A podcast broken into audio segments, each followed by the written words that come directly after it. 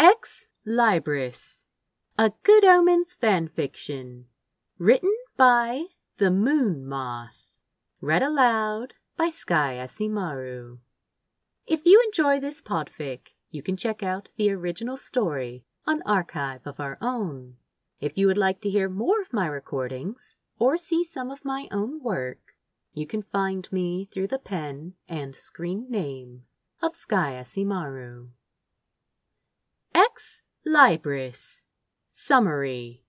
Aziraphale receives an unusual visitor and is forced to defend his books. It was bright and early on the morning after, and Aziraphale, having miracled away his hangover, was humming happily to himself as he perused the reconstituted shelves of his bookshop. Really, Adam had done a very good job, and though there were some, he suppressed a shudder, children's books now gracing his inventory. The boy had balanced it out by including a very fine copy of The Kelmscott Chaucer that Aziraphale had been trying to get his hands on for at least a hundred years. He was just placing it back on the shelf in a nice, obscure location when the sudden pop of a trans-dimensional portal made him start. Long before the bookshop had even been a gleam in Aziraphale's eye, the angel had been well aware of the mystical power of a lot of books stored together in a single location.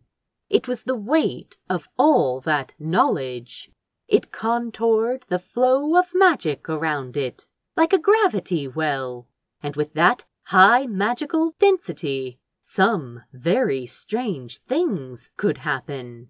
Aziraphale wasn't a stranger to trans-dimensional visitors, but he had only heard rumors about the being he now found around the corner, reaching one long arm up to the top of a teetering stack. Reaching, in fact, for Aziraphale's incredibly well-concealed, hand-signed, unique and utterly priceless copy of Nostradamus's prophecies. Aziraphale cleared his throat pointedly. Whoop, came the reply. Aziraphale smiled tightly. "I'm sorry, my good sir. That one's not for sale. Whoop. It's not for theft either. Whoop.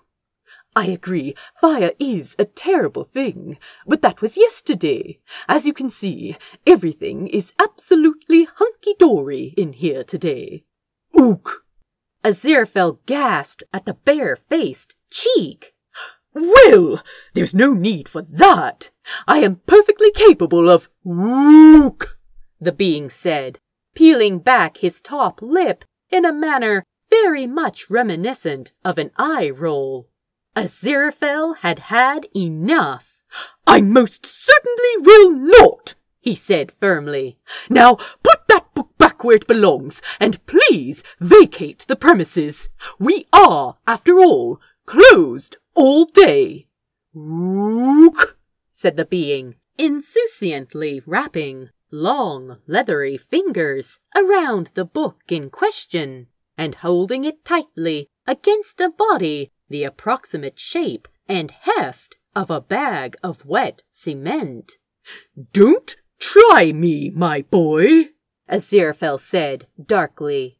Eyes erupted across his body, glowing with the light of holy fire. Wings appeared that shouldn't have fit in the space between the shelves, their feathers glinting at the edges like sharpened knives, the air crackling with divine menace.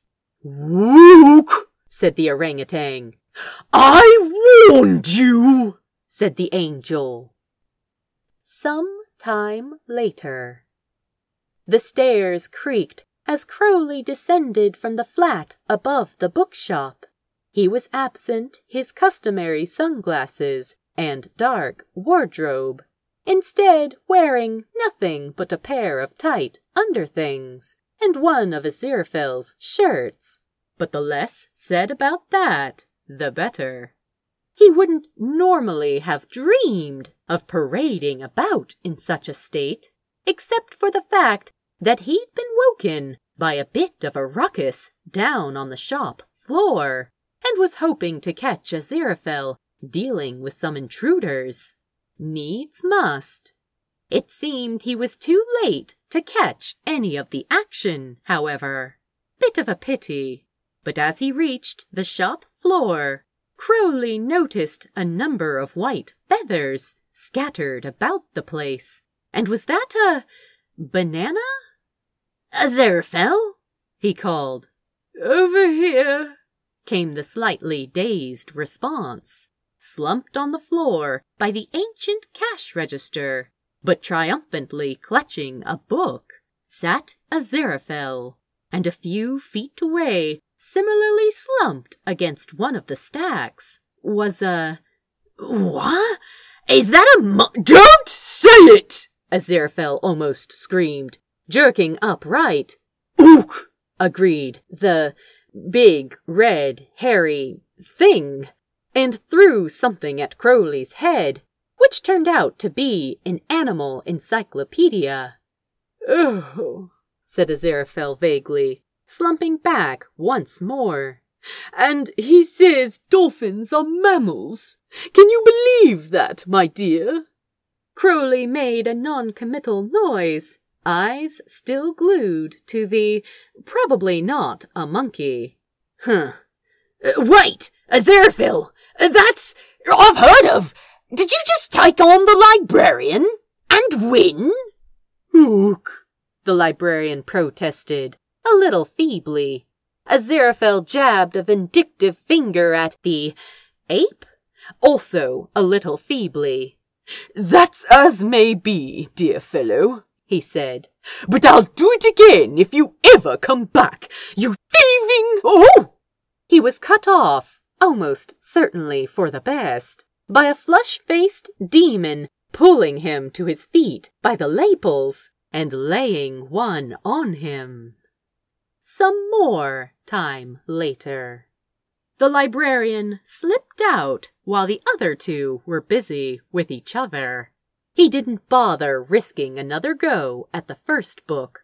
He'd only wanted it for a laugh at any rate. The magic in this dimension was negligible, but on his way out, he did manage to pinch an interesting-looking hat. He had been a wizard once, though it was so long ago that most people had forgotten, and while the pointy hats of Unseen University held no thrall for him now, he quite fancied this one. Plain black, wide-rimmed, flat on top. He lipped it thoughtfully before getting on his way, popping out of L-space in his own familiar library. The librarian swung through the stacks until he reached his nest of blankets beneath the desk. There he set the hat upside down and, with a thoughtful ook, placed a bunch of bananas in it. Thank you for reading. Please drop by the archive and let the author know what you thought of their work.